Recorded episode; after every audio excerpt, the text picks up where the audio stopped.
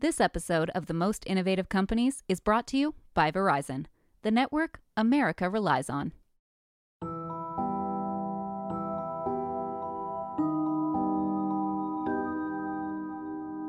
Welcome to Most Innovative Companies. I'm your host, Yasmin Gagne, joined by my producer, Josh Christensen. Josh, what are you most afraid of? What is the thing that scares you? Wire fraud. I don't know. What? I'm done.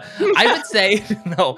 I would say the thing that most scares me that I have like the most bad dreams about of like a real thing is like the kind of like being underwater stuff, like the Really? ocean. Like yeah, what is that called? There's like a certain name for that fear. Like the Perfect Storm movie. Have you ever seen that? Like that's terrifying to me. Being like lost at sea in stormy weather with the potential of like drowning. Yeah. What are you afraid? What's your biggest fear? So I would categorize there's like two different kinds of fear. There's fear that you actually might encounter, and then there's fear that's like likely not gonna That's true. I'm never going to put myself in a situation where I'm going to be deep yeah. out at sea. Royal Caribbean's never getting my money.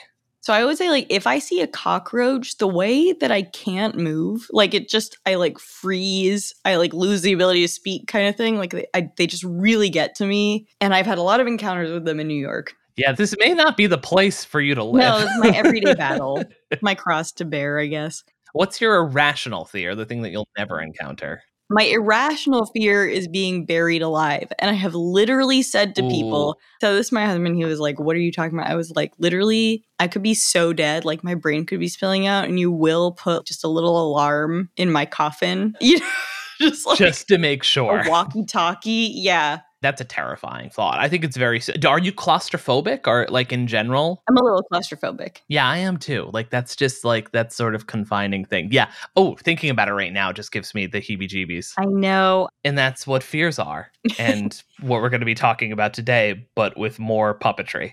Before we go on, are there any housekeeping updates? No big housekeeping updates. Just to remember to subscribe, rate, and review to this podcast if you haven't already. Follow us on Instagram. Our uh, handles are in the show notes. Later on today's episode, I'll be talking with Roya Shariat about her new cookbook, Maman and Me, and how she balanced having a big full time job with pursuing a big lifelong passion project. But first, it's Halloween season, and what better to celebrate than to chat with someone who's actually been steeped in this world? I'd like to welcome producer and director Emma Tammi to the show. Her latest movie, Five Nights at Freddy's, is coming out on Friday. Emma, thank you so much for coming on the show. Thanks for having me.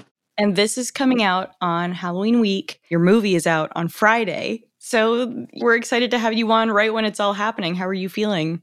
I'm so excited. I love Halloween week, but also, yeah, as you mentioned, Five Nights at Freddy's is coming out on October 27th. So it's an extra exciting one this year for sure. But I'm nervous too. It's a big reveal for a story in a film that a large fan base has been waiting for for quite some time. So I'm really, really hoping that they love it.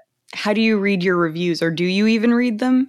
You know, I do read reviews um, most of the time. I don't know, like hiding under a blanket, pretty much, hold up, literally. And This the scariest part of the movie process is the Yeah. reviews. exactly.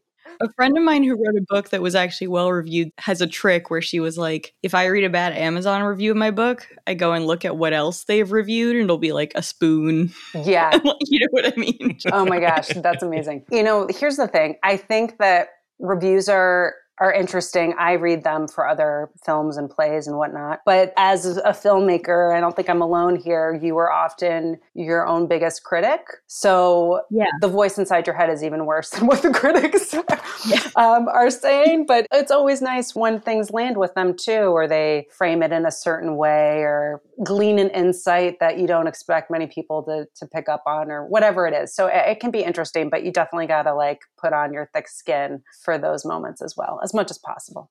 And it's hard with a creative work not to take something personally. You know what I mean? Mhm. Like, it's hard to be like, they're criticizing my work, not me, if that makes sense.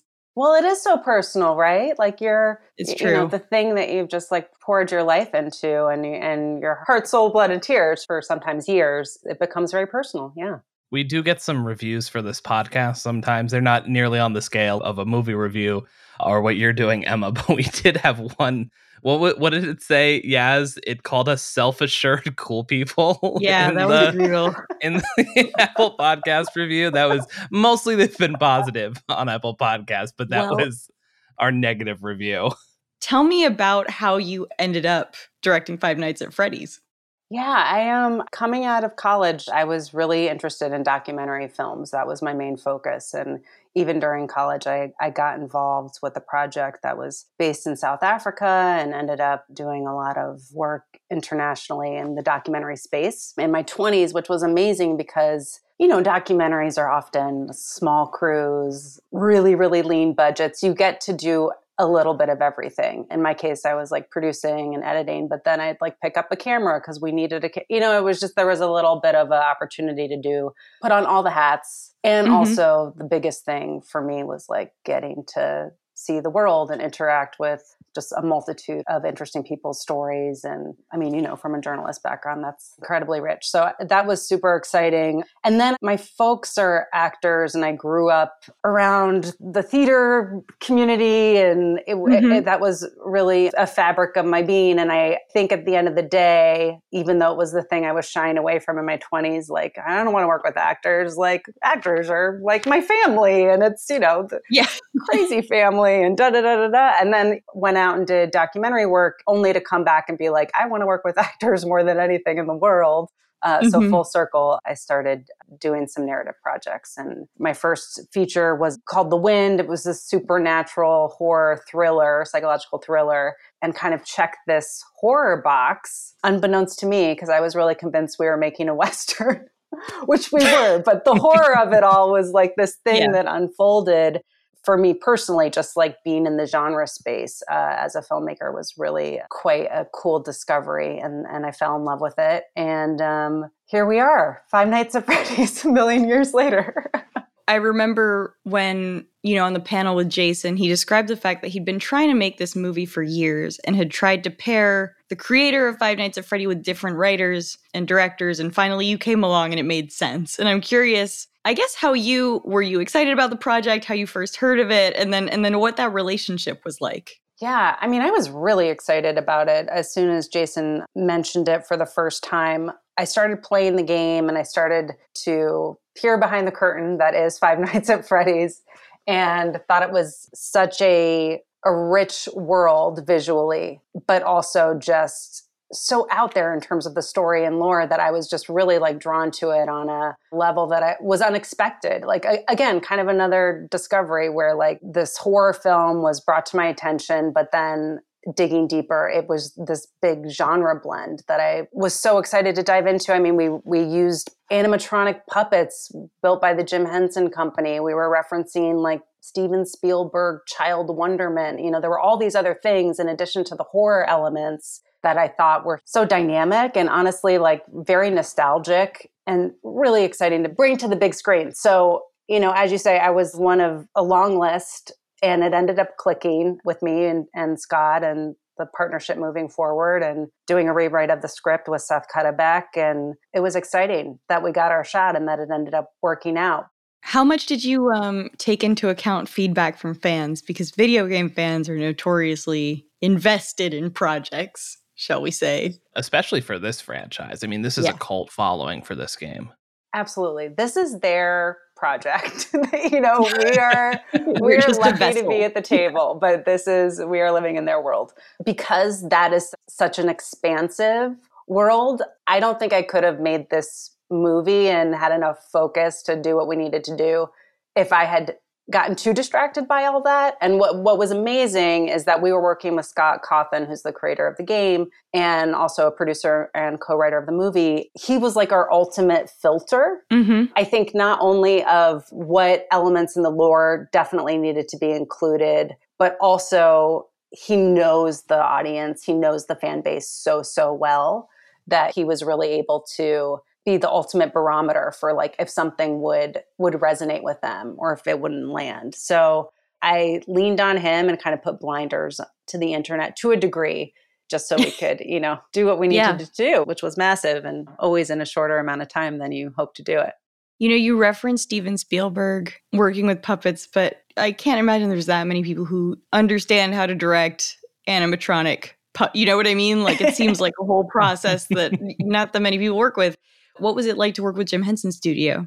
It was incredible. I mean, I did not know how to work with animatronic puppets before this project. And They look so cool. They oh, Yeah, look they so cool. thank you. And I- creepy. I agree. For what it's worth, very creepy. Yeah. awesome. And not a lot of movies would guy, and this is obviously like a distinctly Blumhouse thing of like not doing the CGI, being practical effects. It really feels like true to Blumhouse, true to the horror genre, and just kind of just really cool to have animatronic puppets. It's just really cool. It's incredible. We, you know, I think when we partnered with Jim Henson's company, I was like, okay, Yeah. this is on a whole other level. You know what I mean? It just felt Mhm. like Mm. we were bringing an element to the project that was gonna i hate the word elevate especially in the horror space because it's so overused but i mean really like just like bring it to a whole other signature level and that's because everything that jim henson's creature shop makes is is so signature and, and so um, unforgettable. But they were doing something new as well. Like we were working off of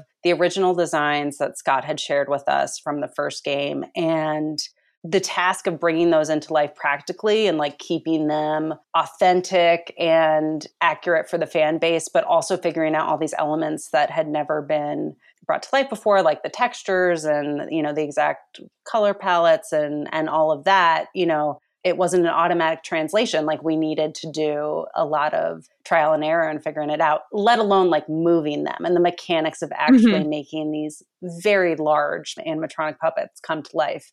And we had many different versions of them like based on what puppeteering techniques we wanted to utilize and what kind of movement we wanted to achieve in you know whatever scene we were doing and it was like this massive big group effort to figure out how to not only construct them and the design and build phase was a huge undertaking but then all the rehearsal periods to actually get them up and running Mhm. That sounds like so much work. but so fun it was so so fun what are you actually scared of? I'm curious what Halloween movies are actually terrifying to you. Oh man you know i scare pretty easily Mm-hmm. when watching other people's movies. so I I would say like God, there's so many. I mean, I even think about like the original like back in the day Disney cartoon of Sleepy Hollow and like hearing those little like oh yeah. clumpity clumpity clunk of like the the horse hooves over the bridge and like that that still gets to me just even thinking back to it. I mean, all of the Halloween movies, uh, both the original and the remakes, and uh, you Yeah. know, those are super fun to put on during Halloween. I know Jason mentioned that when we were Mm-hmm. all together on that panel. It's such a good time of year just to like be inspired to put on a scary movie every night, which I love. Yep. Like I was just popped on Netflix last night and saw that they've got like all of Jordan Peele's movies featured this month, and um, so I'm excited Mm. to start doing a rewatch. I've been rewatching all the screams at Oh, Josh's yeah. suggestion. I do that every single year. I They're rewatch. really speaking of which, one of your main characters, Yeah, Matthew I was looking Lillard, in this as Stu Macher in the original Scream. Honestly, one of the best horror villain performances that I've ever seen. He's such a good actor. Absolutely. Uh, he's kind of under. I love Matthew Lillard. I am the number one Matthew Lillard uh, stan. Oh man, I, w- I wish he was here with us right now. I know he would love to be. The the strikes are holding all our actors uh, back yeah, right was now. gonna ask, but, uh, have you had to do I a- know, one I know. interviews because of the strikes? oh yeah, I mean, I'm I'm so sick of my own voice, and I'm sure everyone else is too. But yeah, I'm um, I'm out here. but it's you know it's so fun to talk about them like i you know i do love Yeah. being out here like talking about the film which i'm so excited about and proud of but mostly like talking about the cast and the animatronics and jim henson's work but um Yeah. matthew lillard and josh hutcherson and elizabeth lail and mary stuart masterson and a great new up and comer piper rubio our 10 year old abby you know, it's just a phenomenal cast and they're all so passionate about this project. So I wish at some point they'll be able to get out there, but not quite yet. You know, your movie is rated PG 13, which is, I think plenty of scary movies can have lower ratings, but it, it feels like a challenge to me, right? How did you work to make it scary, but also kind of age appropriate? Yeah, I think, you know, we were just trying to make sure that the gore was not tipping into a place that was going to hit an R rating. And we were just very specific in terms of like initial discussions with the MPA about what would trigger that rating. So I think the overall answer to your question though, Yaz, is like leaning into the the creepy aspects that then lead to the jump scares mm-hmm. or sometimes the more violent elements and not showing them graphically. But the challenge there is still making it feel very scary and still making it feel visceral so that you're satisfied and you don't feel like the camera is just like made a sharp left every time something happens. you know, that feels always like a, you know, not satisfying thing as an audience. So it, I think we really tried to find creative ways to show graphic elements, but, you know, in a PG 13 friendly way. You were on the panel, which we featured on the podcast as well with Jason Blum. And I'm curious, what's it like to work with Blumhouse? Do they give you full creative control? Like, what does the process look like? They really do. I mean, of course, they give incredible feedback as well. It's by incredible, know, do you mean a lot of feedback? That's how I would describe my editor. no, I mean good feedback. Like, I, I you mm-hmm. know, and it's always with the caveat of like, if this lands with you as the filmmaker, and and mm-hmm. that's really so much freedom in the end and certainly with this one i think having the partnership of blumhouse with fnaf is like a marriage made in, in heaven if you will like just the the godfather of horror films right now mm-hmm. taking on this this huge franchise is like is a real power combo but i think blumhouse really smartly also realized like FNAF is not like anything we've ever done. Mm-hmm. Case in point, working with the animatronic puppets yeah. and Jim Henson. I mean, you know, I shouldn't say that because M3GAN has um, an animatronic uh, element as well, of course. But uh, you know, the whole the whole Jim Henson thing was new to them completely, and I think they were like, we're going to let this be its unique thing. And again, really like looking to Scott and myself to help bring that to life but but knowing that it it was a little out of the box for them too it's its own brand as well as you know now being under the umbrella of the blumhouse brand how do you feel about FNAF being released on streaming platforms rather than having a theatrical release? Did that affect maybe the way you made the movie or, you know, just like do you think people consume it differently? You know, we made this movie for the big screen. So we really had the theatrical release in mind. And every visual choice I made was with that ultimate intention of how people would watch this. So I really hope as many people as possible get out to the theaters and watch it together because it's like I think a very different yeah, like experience. experience. Yeah, watching this movie communally. And in addition to that always being such a strong thing for horror films, because of the fan base on this one, it's like a whole other uh, component too of watching it communally i think because whether you know the game or not there will be people in the audience who do and there's just a different energy they're going to bring to the theater and it is so special i've only gotten like a glimpse of it and i can't wait to just like sit in the back of a bunch of theaters this weekend and watch people watch the movie but like it's like nothing I've ever seen. And it's such an insanely positive energy and excitement that is really contagious. Like I I'm super excited for people to see it with the fans.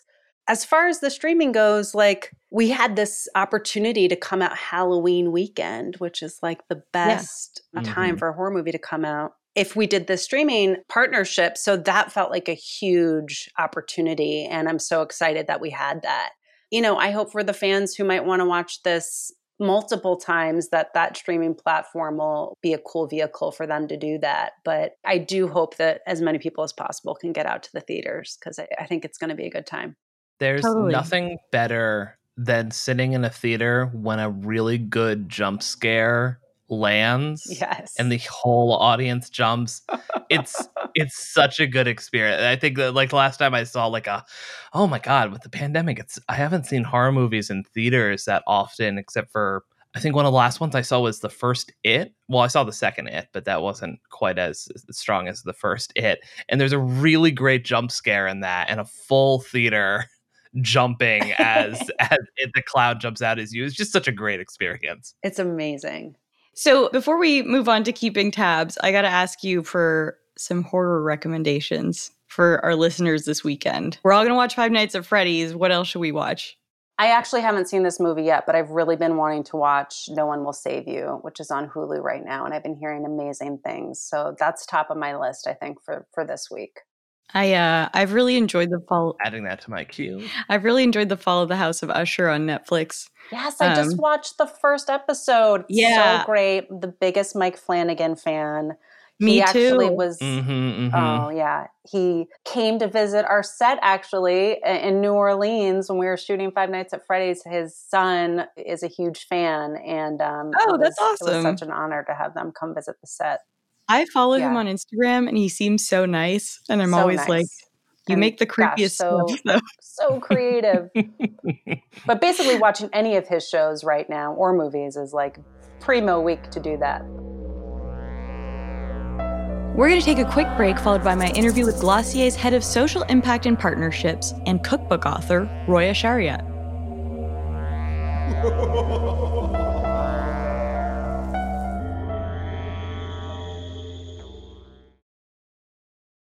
This episode of Most Innovative Companies is brought to you by Verizon, the network you can rely on for your phone and for your home internet. Find the plan that's right for you at verizon.com.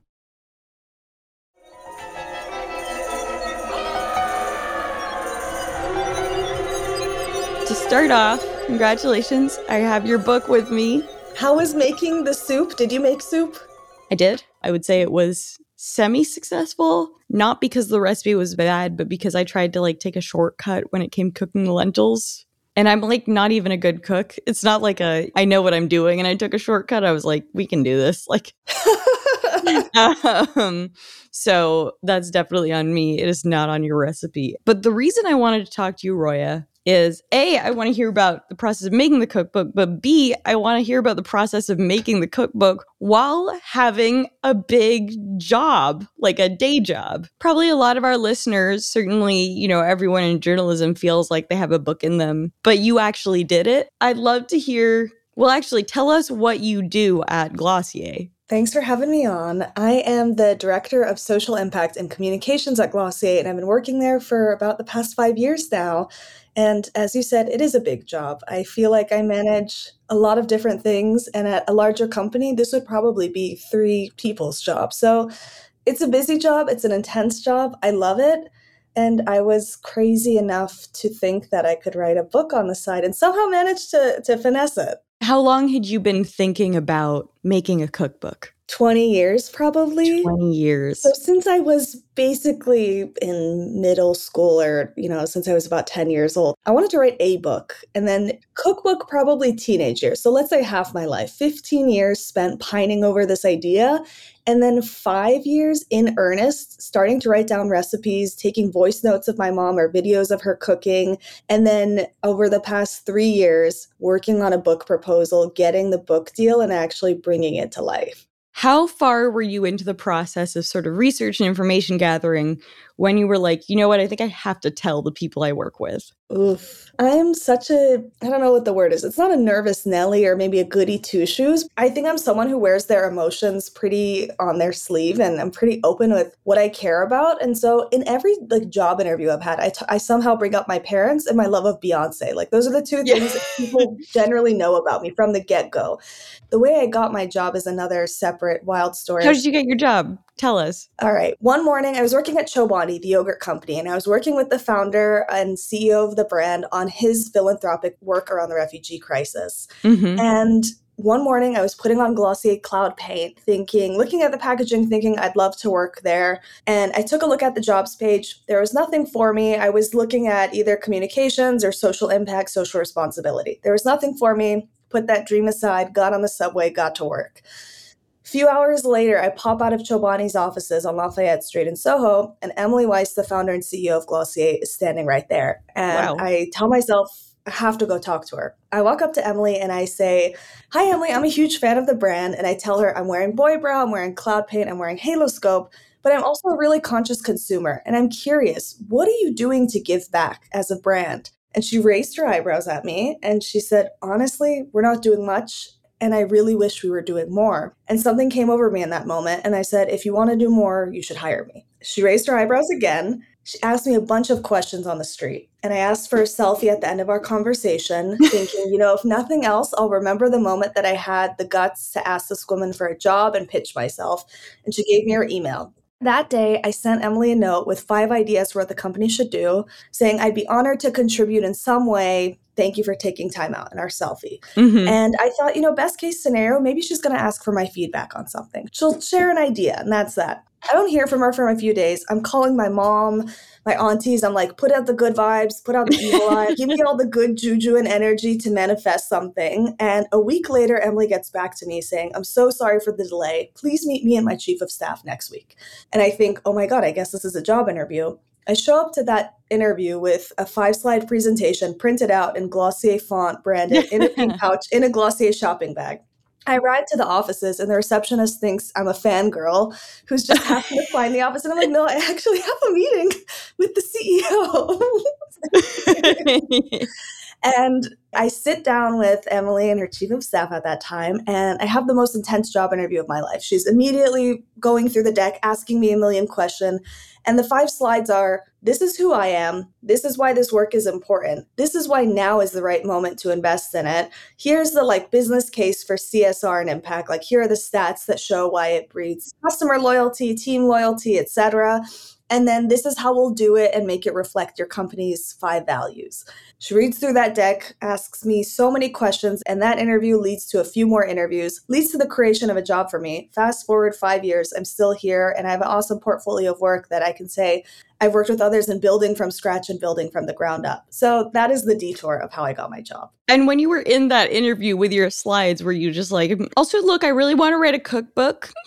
Well, here's the first slide that was about me. It was like raised in the DC area, currently is reading a book a week by authors of color.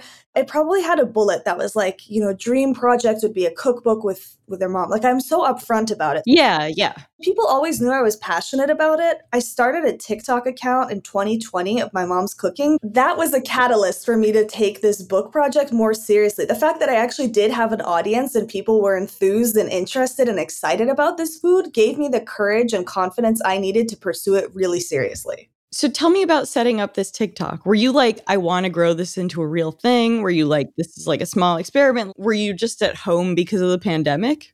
I had gone home for Iranian New Year, which typically falls mid March. Yep. Nowruz.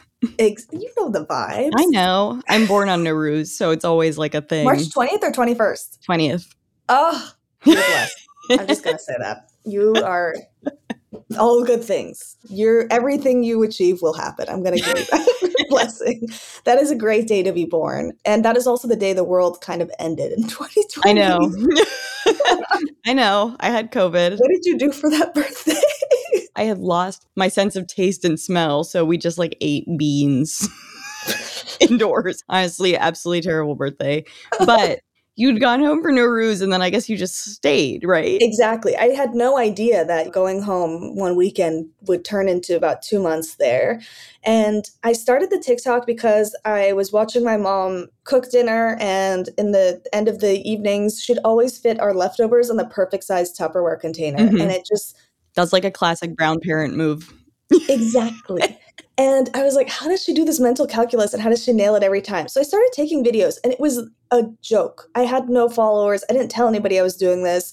I would like sometimes upload like a friends only video of me doing Doja Cat say something dance. I was just trying to find time to entertain myself and then also trying to preserve this special time with my parents that I knew I was never going to get back. And I wanted to remember it.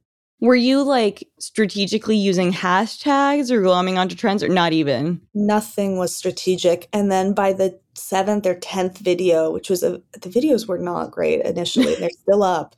By one of those videos where she's putting chicken stew, a very basic chicken stew that I love and is in the cookbook, that one started growing and growing. And it was like, oh, wow, I have 10,000 views. Oh my gosh, I have a million views. And now I have hundreds of followers, hundreds jumps to thousands, jumps to 10,000. Mm-hmm. And within about a month's time, it became about 50,000. And now we're almost at 200,000. Were you sort of learning how to edit and make videos as your following grew? I'm still learning. I put up a video last week that was just photos that you swipe through, and the the font is in the wrong place on all of them. I'm still learning to teach myself this.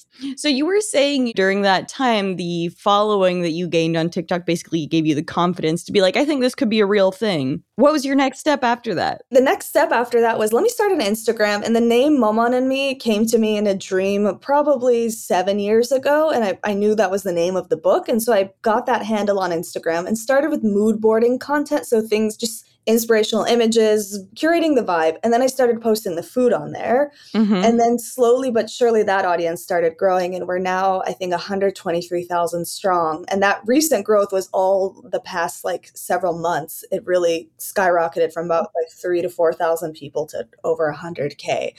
The Instagram also helped talking to people, talking to the followers and saying, I want these recipes. And I was like, Do you actually want these recipes? Should, should I this book I'm dreaming of? So I was starting those two social media pages and keeping them up. And then I took a cookbook proposal writing class on Zoom with Julia Turshen, famous cookbook oh, author. Oh, yeah, she's a big deal. How did you find the class? She still does them, Zoom classes. And it's everything from how to roast a chicken to this one about a cookbook proposal. And I thought, you know what, this seems worthwhile. Let me put down some money and do it. And I sat in that class. I took copious notes. I, I said, This is my idea. This is the name of the book. I was speaking it into existence. And that class gave me the blueprint to how to write a cookbook proposal. And she literally gives you one of her successful cookbook proposals to work out of. I had that and just a few weeks prior also happened to get my mom a photo shoot for her birthday. That's cool. Yeah, you know, she's a star in the kitchen and I also thought I need to capture this and immortalize it, but then also yeah. I'll be able to use these in the book proposal. And so I had these really gorgeous professional images that felt like they were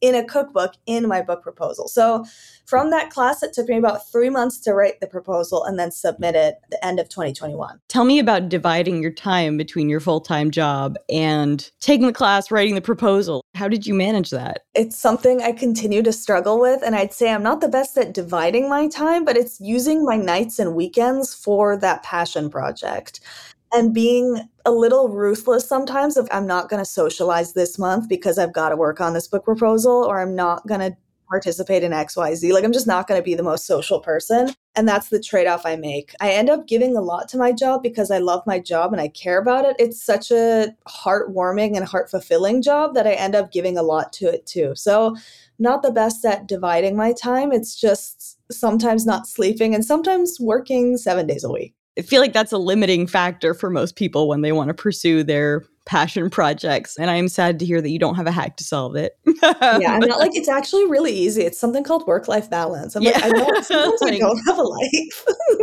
Did you ever have a moment once your proposal was accepted when you had to talk to the powers that be at Glossier?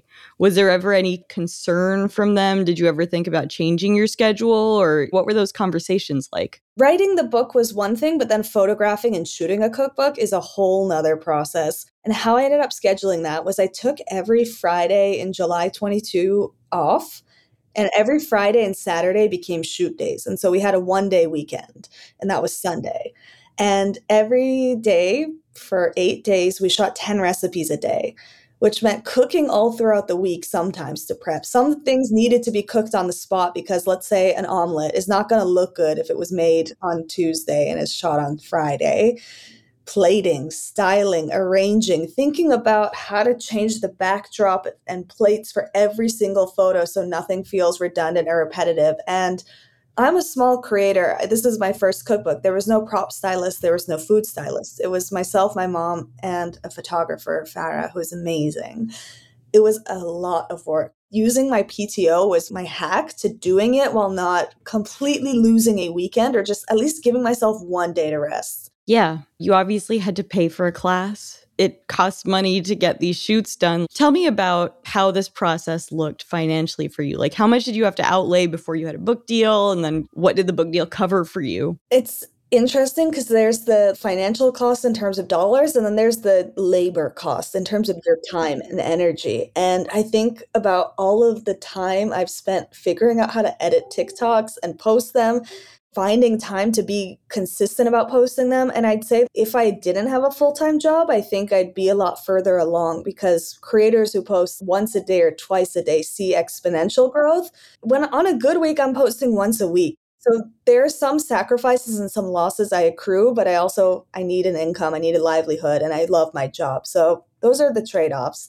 I had already put out money for the class, which wasn't horribly expensive. I want to say it was like $250 for a three hour class and all these resources. Not bad at all. The photo shoot was a cost I accrued, all of the time spending making content, and then all of the time writing the proposal, which is basically a mini book. It was about 50 pages. Who is this book for? Why is this important? Who are you? Yeah. Give us eight to 10 comparative titles on the market and explain why your book is similar or different to each and every one. Come up with five to 10 sample recipe spreads with photos, with stories mm-hmm. behind each one. That proposal took quite a bit of time. The interesting thing about cookbooks is the author is responsible in covering photography. So you pay for that cost, but then they also give you a book advance, and that is meant to cover a good portion of those costs.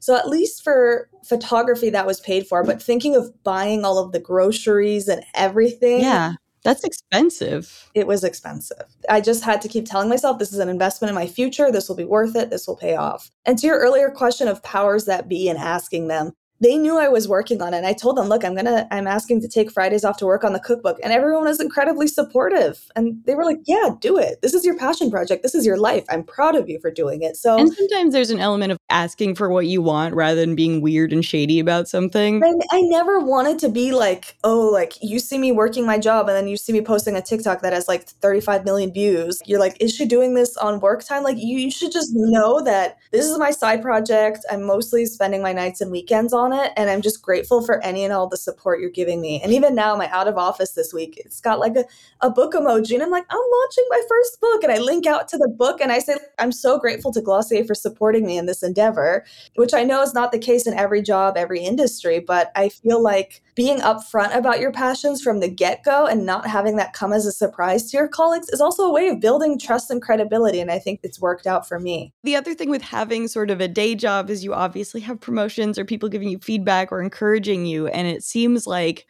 with a side project, it's very solitary a lot of the time. Tell me about what it was like for you to sort of deal with all that mentally. It's definitely a challenge. I think that with a job, as you said, there are ways of getting rewarded all the time. You have a manager who's cheering you on and praising you. Ideally, you have a supportive boss, which I'm so grateful to have at Glossier who's cheering you on, who's supporting you, who's rewarding you, giving you promotions, etc. You do the assignment and you get thanked for it or something comes out of it. I can write this cookbook and work on this side hustle all I want, but there's no one encouraging me along. I mean, thankfully I have a publisher who's like, "Where's the manuscript?" and like yeah. that's accountability.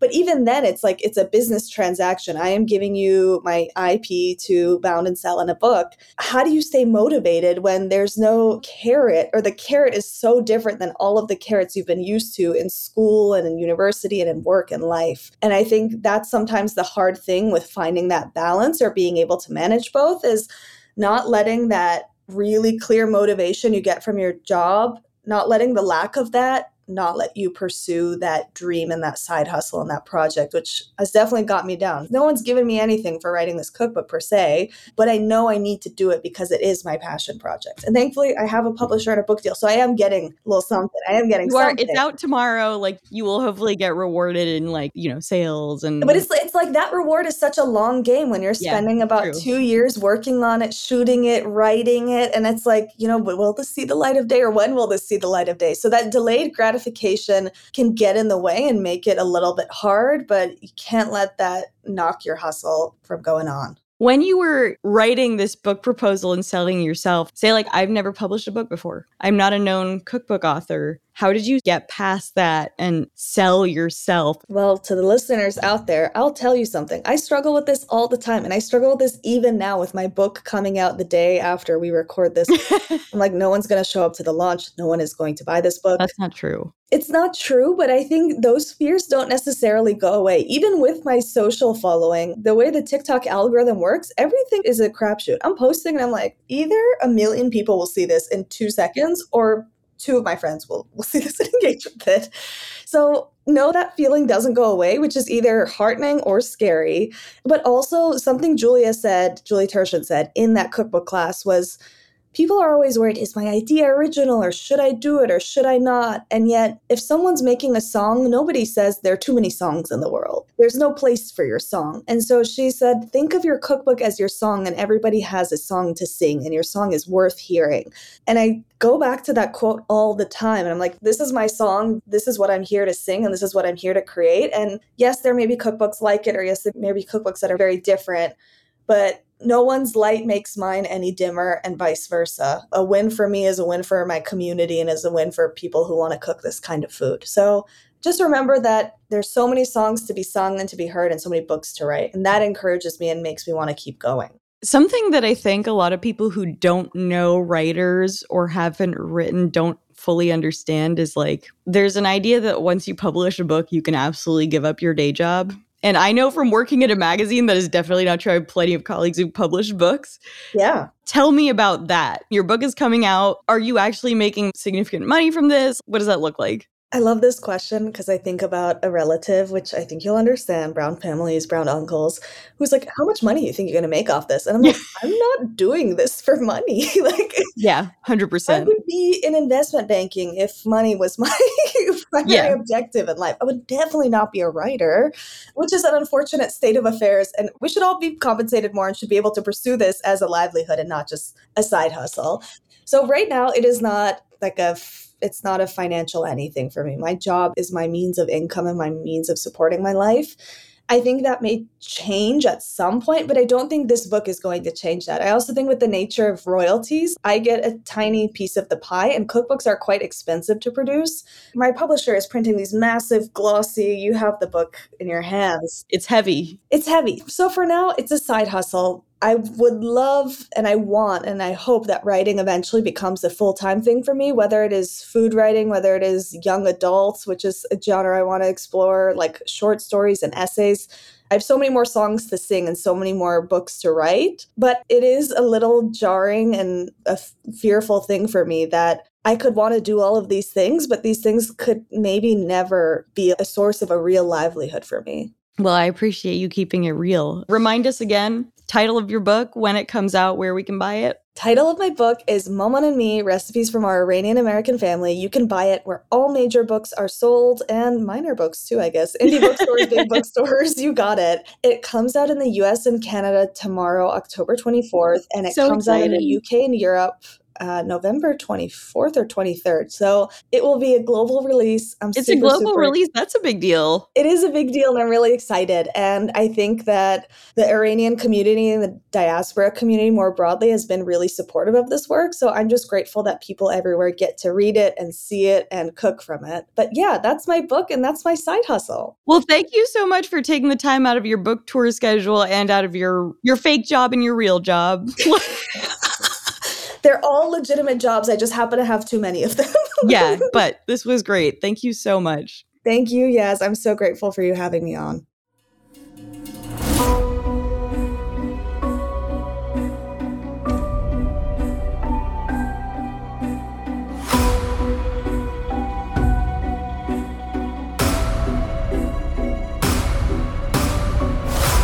Okay, we're back with Emma Tammi, and it's time to wrap up the show with keeping tabs. This is where one of us shares a story, trend, or company we are following right now. And Emma, since you're our guest, what are you keeping tabs on? Well, I got to stay on brand for Mhm. for FNAF for a second. But one of our designers at the Jim Henson's Creature Shop, Robert Bennett, sent me a while ago a link to this guy on Instagram. His handle is Ender Trap Co. And he's been making these Lego stop motion animation recreations of all of our trailers. Oh, that's so cool. I Oh, don't know that's how he also like it's amazing, you guys. The craftsmanship and like the speed at which he does this is also insane because I feel like these videos come out like 24 hours after we dropped our trailers. But um he's incredible. And on that same tip on Instagram, I had also been recently obsessed with this this woman, Aleia, A L E I A. But she creates these little miniature sets and puts snails in them and like creates these What? little videos and pictures that are works of art. And I guess what I'm getting at with both of these things is like amazing craftsmanship that's being displayed on Instagram right now is kind of my obsession. In in these two cases, they also happen to be miniature, which is another obsession I have. Who doesn't love miniatures? This is so cool. This Isn't is it the little I, I'm watching. It's incredible, and they did this in like a day after you released the it came out trailer. so quickly. Yeah. That's absurd. I mean this in the nicest possible way, like so much respect, so cool. Who has that time? Like, can you imagine? can you imagine dropping everything to make that thing? I know. The attention to detail is so incredible. Oh my god. Josh, what are you keeping tabs on? Uh, so switching gears away from horror to call back to uh, well, one of our favorite interviews from earlier in the series with Jens Grede. Skims officially launched their menswear line today Mhm. with a really cool campaign with with some like huge name professional athletes, like headlined by soccer international star Neymar. Mhm. And then they have Nick Bosa from the NFL and Shai Gilgeous-Alexander from the NBA. Neymar Uh, was the only and- one I knew there, but they all Well, look great in underwear. There you go. They all look great in underwear. That's that's very true. This company is just really killing it. Like we've talked about, Skims is becoming now synonymous with sh- shapewear the way Spanx used to be. Yeah, it's like saying Kleenex for tissue. Yeah, it's it's incredible, and I'm probably gonna buy some of their products. So I was just going to say, what's the first thing that's on your uh, in your cart? And we're gonna have you model for our Fast Company Instagram. we will we will not be doing that. I love a tank. Like the tanks look really comfortable. Who doesn't love a tank? Yes. what's your keeping tabs? Oh my god, what am I keeping tabs on? I'm literally going through my tabs right now to try and figure this out. But I think I'll stick with this, which is New York Magazine's latest issue. And I say this not because I've written for New York before, but just because I love it. Outlines like a new list of under the radar most powerful New Yorkers. So it's the most powerful New Yorkers you've never heard of. Oh, I was Oh, skimming through this. They found like the guy who gives pickleball permissions in parks to like build new courts. You know, Oh they found God, like yeah. the person who actually does real work in the Eric Adams administration and makes decisions. you know, they found like the two people who go to every comedy show and figure out who gets comedy specials on different networks. So it's just like, it's such great reporting. I, I think something that we miss as our industry is contracting is a real shoe leather reporting, like calling up people and saying, like, who's the person making these decisions? Who's the person behind this? And this is such a great example of what you can get when you put in the work. Check out the latest issue. That's awesome. Emma, thank you so much for coming on the show and remind us Five Nights at Freddy's comes out when and where can we see it? Five Nights at Freddy's comes out this Friday, October 27th, and you can see it at theaters everywhere. Uh, check out your local listings, and we should be there. Do you have a favorite theater in Manhattan? I really like the theater in Brooklyn, Nitehawk Cinemas. That's one of my favorites in New York. I just bought tickets for my parents to go to the AMC at Lincoln Square because that's the closest to them. So uh, that's a good one too. Shout out to the Upper West Side. All right. Well, thank you so much. Thank you guys. This was awesome. Our show is produced by Avery Miles and Blake Odom, mixed and sound designed by Nicholas Torres, and our executive producer is Josh Christensen. Remember again to subscribe, rate, and review, and we'll see you next week.